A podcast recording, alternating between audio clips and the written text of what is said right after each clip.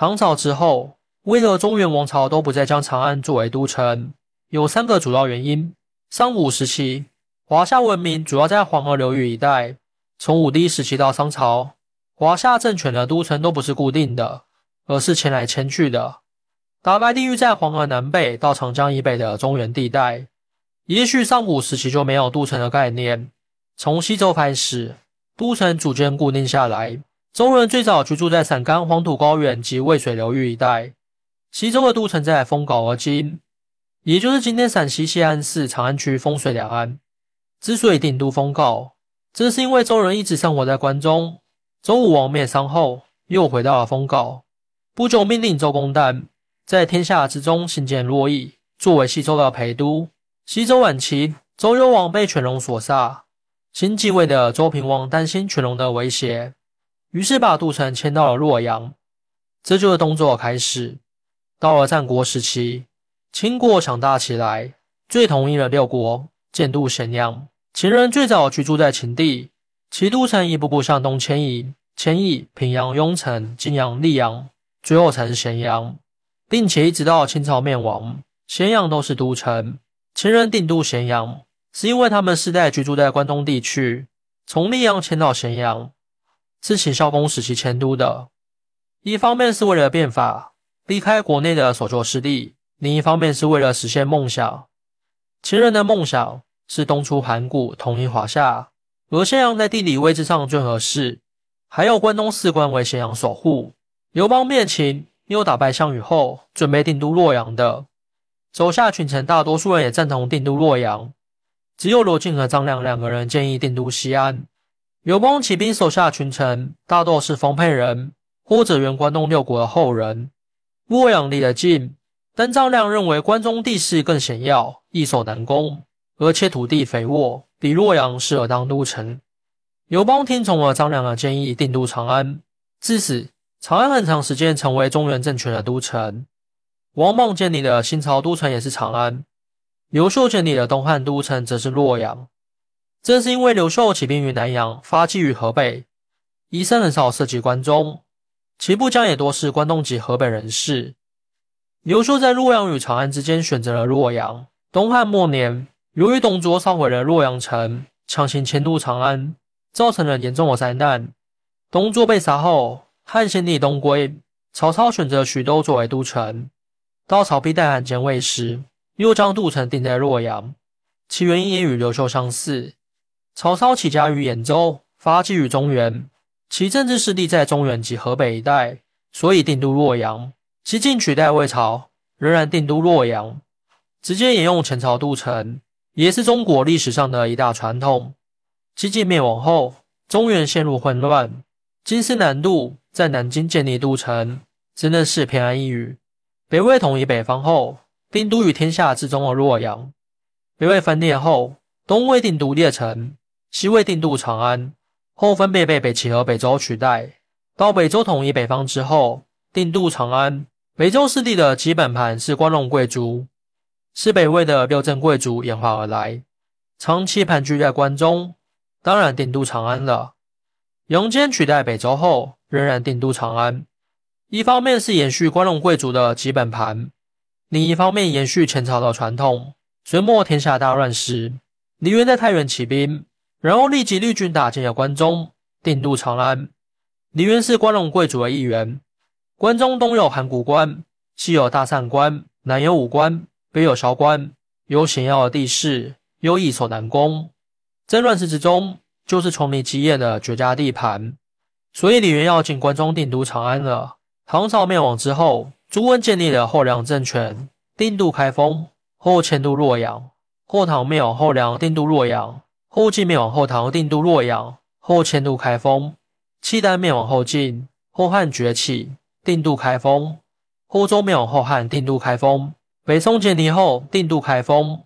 北宋被金灭亡，南宋定都临安。南宋被蒙古人灭亡。元朝建立，定都北京。明朝灭亡元朝，先定都南京。晋南之役后迁都北京，清朝灭亡，明朝也是定都北京。从历史来看，唐朝之后，中原政权的政治中心是先东移后北移。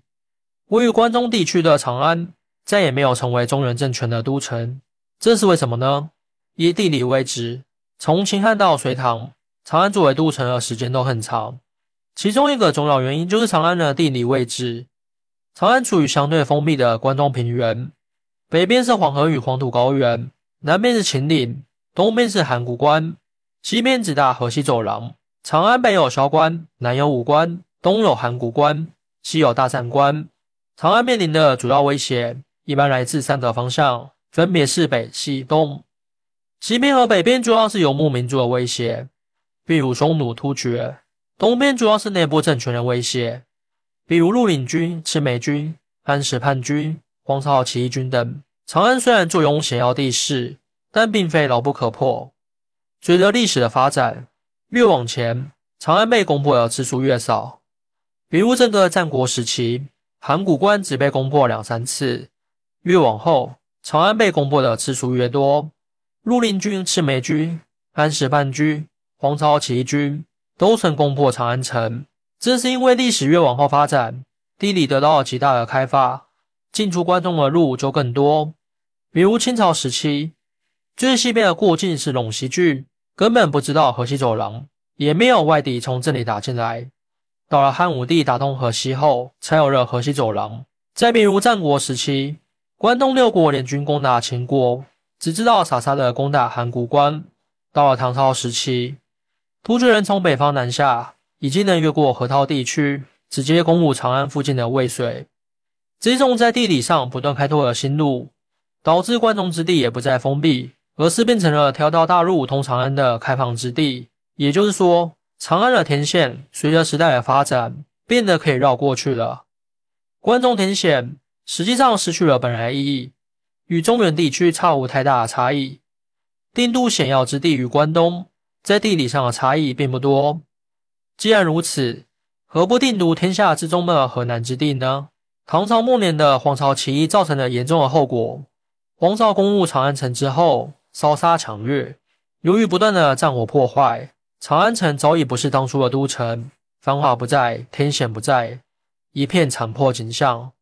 朱温在建立政权后，把都城设置在了开封，后又迁都洛阳。相对来说，洛阳与开封位于天下之中，又比长安少些战火破坏，再加上长安失去天险，所以朱温定都开封与洛阳。二粮食原因，从隋朝时期开始，长安地区的经济规模开始不断缩小。主要是因为人口急剧增加，自然环境不断被破坏。关中平原产出的粮食无法养活都城的人口。长安作为隋唐时期的都城，鼎盛时期有一百万以上的人口。关中平原差不多有十万亩耕地，古代的一亩地一年只能养活二三人。整个关中平原可以养活二十三万人，还不包括关中除长安的其他地区的人口。因此，关中生产的粮食是不够当地人生活的。粮食有很多缺口，只能从全国其他地区调粮。